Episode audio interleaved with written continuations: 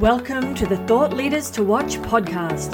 I'm Catherine Mora, founder and CEO of Change Empire Books. We help coaches, speakers, and entrepreneurs write and publish quality books and get them out into the world. We believe that thought leaders are made through a combination of quality of service, planning, and authenticity. Do you want to impact lives and leave a legacy? Stick around until the end of the show and we'll reveal how you could be our next guest on the Thought Leaders to Watch podcast. Let's get started.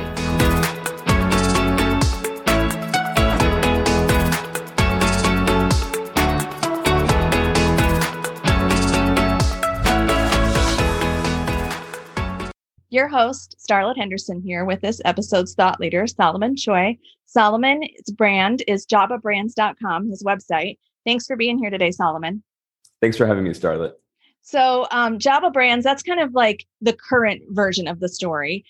Let's back up and tell us a little bit about what you do and how you came to do that, working with food and brands and all things yummy. sure. So, my journey really began as an entrepreneur in 2008, you know, of all times, the last economic recession.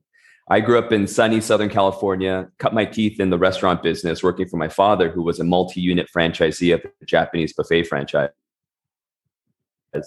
and I helped him in one of his restaurants down in San Diego. Um, it was a turnaround situation and was successful at doing that. And really, then the next chapter of that was joining a startup hospitality group uh, based in Los Angeles, mm-hmm. where I helped facilitate uh, acquisitions as well as operations for, um, at our peak, seven different Japanese uh, restaurants, as well as a gelato franchise that we bought the franchise development rights for. So, so I got really, to wear a lot of hats from operations. Yeah you were really steeped yeah. in the business from Absolutely. you know how young? What was your first restaurant job?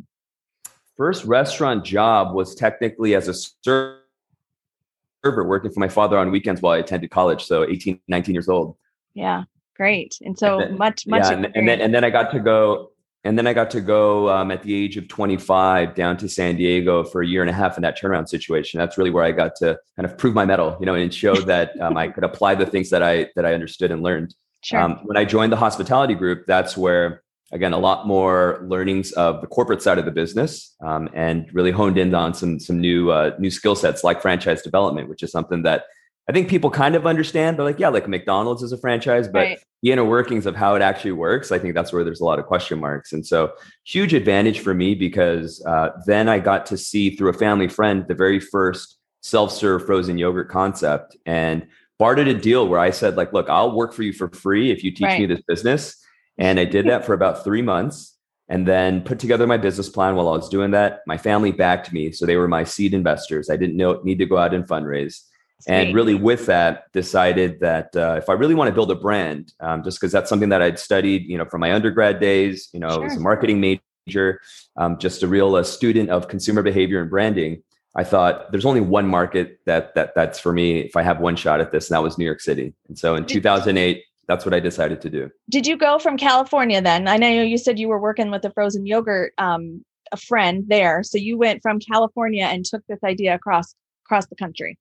Correct. Um, so really, the operations that I learned there, I decided to formulate kind of those operations with under my own banner, and that's where 16 Handles was born in Manhattan's uh, East Village in the summer of 2008. And so, again, certainly no stranger to adversity uh, when unemployment at that time was the last time it was the highest in double digits. Wow. Um, so, even in seeing what's going on with the pandemic, certainly no stranger to, like I said, adversity, economic downturn, and really right. trying to figure out how do you emerge as a brand and, and, and pivot, even offer something new, a unique selling proposition to consumers when again they're kind of being hit with all these other challenges in their lives. And and so i think having proven out that model also mm-hmm. led to this organic success of our franchise growth. We have over 30 locations now. We're regionally based here in the tri-state market uh, so that's new york new jersey connecticut. We also yeah. do have a store in south florida. Um, and all that's come with organic growth. And i think that's really um, the, the the big kind of success story so to speak is not so much how many stores did you open although you know there's certainly you know, no, no, small potatoes still opening sure, 30 locations, but I think it's more the fact that did that bootstrapped. Um, my cousin, who had a finance background, ended up joining me a year after I started the business. Mm-hmm. So really, through the two of us, just again bootstrapped, um, rolling up our sleeves, kind of figuring things out as we go. and you know been able to kind of flourish into the market leader here in what we do and that then provided me a, a, platform really where people would reach out to me entrepreneurs or what i like to call entrepreneurs maybe yeah. someone who has an idea um, but maybe doesn't have the capital or the expertise um, or really a strategic plan to scale um, sure. and a lot of those conversations then made me realize that hey i wish i had someone like this when i came right. to new york you know um, I, I, really had to rely on my previous experience and a lot of intuition and again understanding a new market that i had no familiarity with but if i you know if i had someone like me who maybe had had the background and had you know a, some level of success i'm sure i could have right. avoided a lot of pitfalls and and hurdles and so i realized that that's really going to be a value add and again my passion is less about managing a brand that I've created. And it's mm-hmm. more, how do I create something that people love that didn't exist before? Where now they're like, right. I don't want to imagine life without what you created. Right. And, and so to me, like that's really my, my mission. And what Java Brands then uh, allowed me to do was, again, to have a platform. When I visited things like a lot of the natural food shows, for instance, over the last five years, even there, like when I would run into a lot of the New York vendors, specifically when they'd be on the West Coast, they're like, "What are you doing here, 16 handles? Um, yeah, are, are you going to add us to your toppings bar? Are you going organic? Are you going vegan?" And I thought like potentially, but really for me, again, as a true student of being uh, a student of consumer behavior and really the evolution of trends within food, that's where all the answers are, right? right. And so, so just, it was a learning environment for you. Absolutely. It's a learning environment for me. Um, I think once you stop that and you think you know it all, then that's going to be the start of your demise. And so for me, that's the ongoing journey. That's the fun part of what I get to do. Mm-hmm. And whether I apply that to 16 handles or I apply those learnings to any of the portfolio brands that I um, help uh, advise and or invest into, again, that's the value add is for me to be out there that those learnings that i'm going to get and being able to share that and seeing how we can apply that to any of the businesses where it's relevant really then allow me to be kind of again kind of like a you know uh, like a ninja behind the scenes right? I was gonna I, I just keep thinking mr miyagi right? Like you say ninja but i'm like you're you know you're some brands mr miyagi. Like you're helping them um, figure out what's what you know when they don't know or like you said don't know where to go to capital or don't know have some expertise um, so i yeah ninja that's that might be a better better phrase. Um, you're kind of walking into this thought that we always ask everyone about thought leadership and you, you know you talked about you know continuous learning and passing it on. Um, to me that's you know very common factors of thought leadership but what does really being a thought leader mean to you? So being a thought leader to me means really practicing what you preach right and so yeah, you know like for that. myself like i said um, it's less about being um, a, a successful CEO. Right. You know, I, I think if I were to be critical of myself, I'm, I'm probably not the best CEO.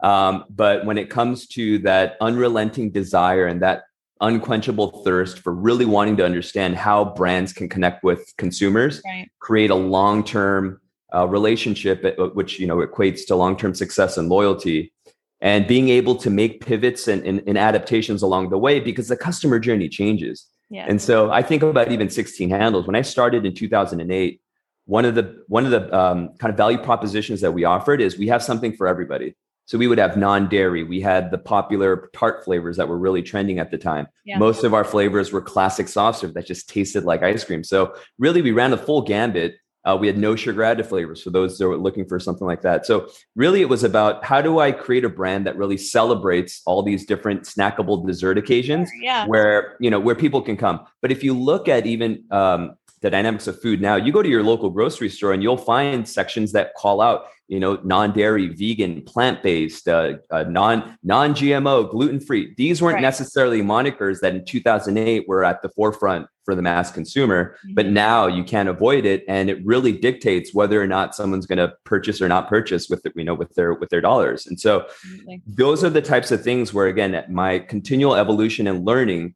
um, really, I think, allow me to be what I would consider a thought leader in the space because again like that's always changing. It's and, and because of technology and the fact that a lot of food brands now are direct to consumer on e-commerce. I mean, I've met and right. I've talked to so many entrepreneurs who through their Instagram channel just know how to document that journey and really connect with somebody there and then convert them into customers. And whether that was by design or just by, you know, being a byproduct of them being right.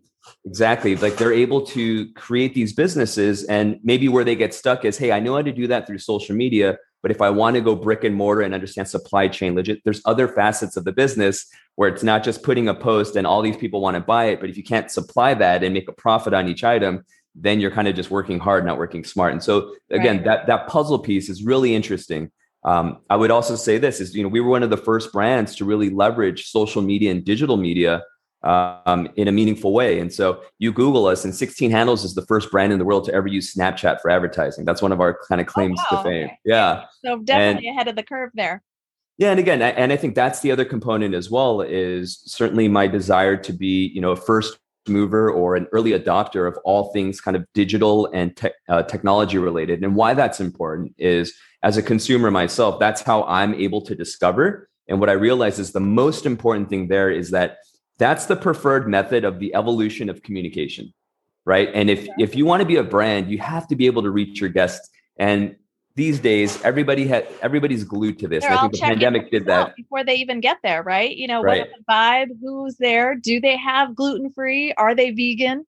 You know, what do they care about? They're checking those things out before they you know turn the corner and go walk into your shop for sure. And that's absolutely. So whether it's going to be you know reviews or other user generated content or even again through your own channels your ability to connect with them that's one point of discovery. But the other component is going to be why should i care right? I mean we are being bombarded from thought leaders bloggers spammers brands um, everything and everyone right, right. Um, and i think we just have such limited mind share and that's where, again, I think the emphasis of brand as opposed to maybe leading with everything needs to be ROI specific.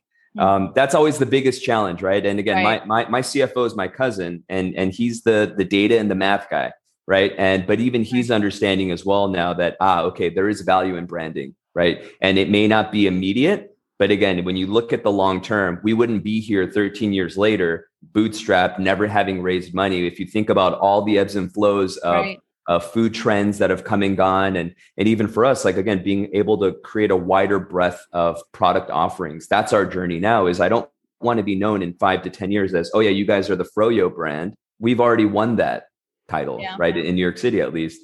But it's wow like that's where i go in a truly omni-channel setting where you guys are online I'm, I'm able to order through the app. I'm able to order online through the de- third party delivery platforms, your own website, or I can go into one of your convenient locations and have that experiential retail.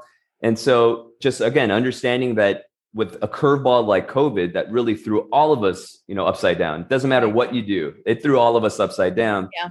Again, that what it did was it had um, what I think will be a permanent shift of consumer behavior in how they interact with restaurants and retail, and again, online ordering right? I talk to a lot of my e-commerce friends, and they say that uh, for a lot of them, it's been a blessing because they're like it really accelerated probably five to ten years. Um, you know, the the mass majority of oh, people oh, yeah. that they weren't expecting to get into, and so now it's just like it's not just early adopters; it's almost anyone and everyone because who's not shopping something online, right. and that now transcends to even something like um, food service, mm-hmm. right? And so I just think that that level of convenience, safety, and again, just the reprogramming that we've done. You know, they often say that you know seven weeks is what it takes to kind of drop and pick up a new habit. Well, we've been at this. Been dealing with this for way more than seven weeks, right? seven weeks um, seven for sure. Um, yeah.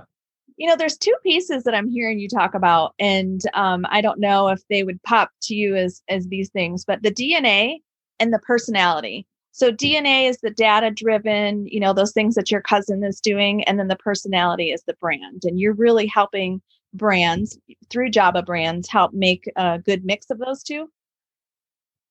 Yes, absolutely. And you need both, right? And I, I, I don't sit here, um, and I always mention this. I could not have gotten this far had I not had a partner like my cousin who I trusted, right. right? Not just with our finances, but again, being able to have that other perspective because and, and that's probably the other kind of uh, thing that I've learned that I certainly advise the companies that I advise is don't find people with the same exact viewpoints and strengths that you do. You want to find you want to find your blind spots, right? You want someone to be able to cover that, and then that way you have a more holistic approach and view um, of any idea, tactic, or even strategic growth plan that you have. Because if all you have are yes people and you're like great this is all great and no right. one's poking holes again you're going you're going to find out the hard way uh, which will yeah. become more time consuming and expensive in the long run yeah so you don't need two yous you might need you know two sets of hands to get all the work done but you need you know two different brains two different mindsets for sure Mm-hmm. Um, I'd love to hear a story about one of the brands where you helped, you know, fine tune this uh, this personality brand um, edge. Sure. Um, so one of the examples that I can think of, um, and they're doing quite well right now, is Sunscoop. So Sunscoop is an organic uh, coconut plant based um, ice cream company. Essentially, they they sell their products in pint form um, in hundreds of uh, locations around the country now, really p- gaining steam as again the plant based diet has has um, you know has exploded. Sure. And I remember when I first met Carly, who again at that time was a entrepreneur. This was her first foray into having an idea and wanting to execute upon it.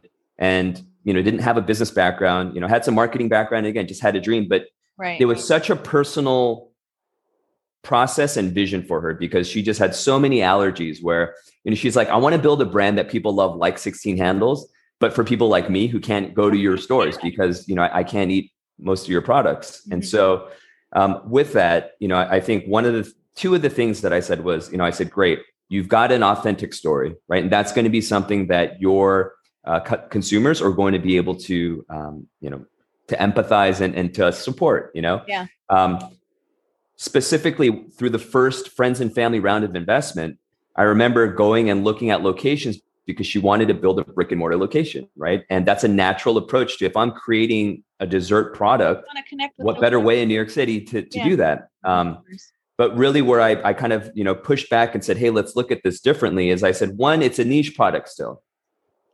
Um, meaning the price point's much higher. It's not right. for the masses today.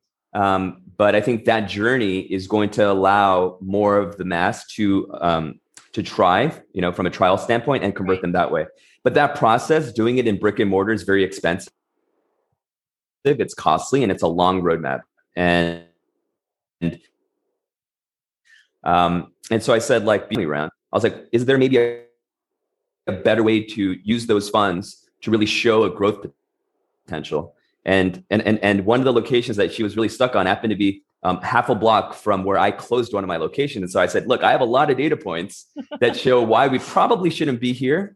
Um, and instead, I diverted that attention to um, doing an event called Smorgasburg, which is like a big food festival um, every summer in New York City and in Brooklyn and Williamsburg. And I mean, they get tens of thousands of people from the tri-state showing up to that. And try it out.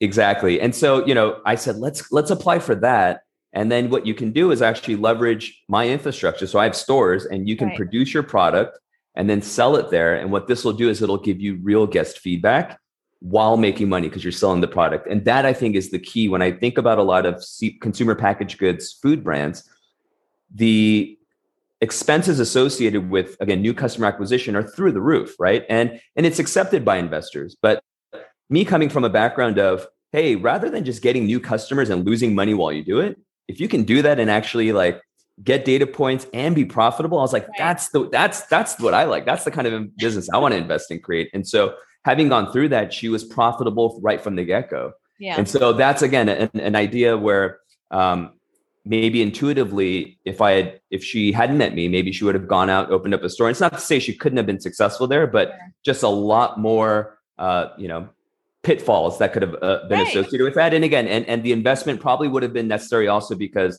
the season in which she was looking at going in would have been the tail end, actually after summer. And I, I said, hey, there's a seasonality that you got to consider. And so it's really those things, right? I really applied my core business understanding and then also understanding that, hey, you're creating a unique product. And the, the last thing I did there, where again, she was already on top of, but I said, the product has to be delicious right? right? More so than focusing on what it doesn't contain or, you know, again, a lot of the marketing monikers that you find in food.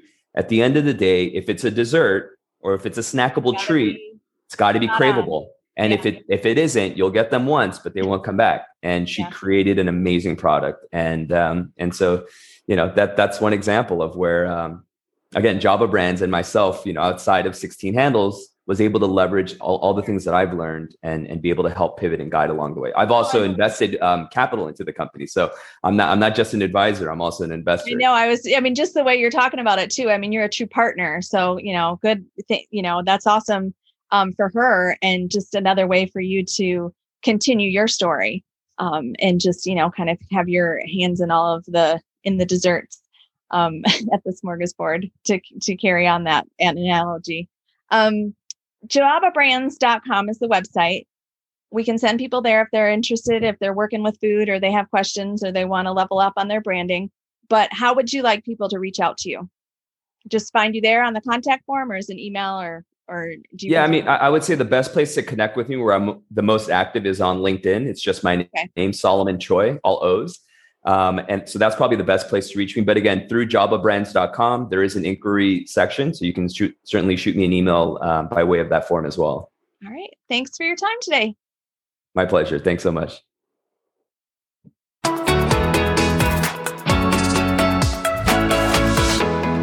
Catherine Mora here. Thank you so much for listening to the Thought Leaders to Watch podcast. If you are a successful coach, speaker, or entrepreneur who would like to be on this program, please visit changeempire.com slash podcast slash apply.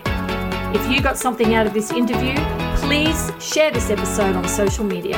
Just do a quick screenshot with your phone and text it to a friend or post it on the socials. If you know someone that would be a great guest, tag them on social media to let them know about the show and include the hashtag Thought Leaders to Watch.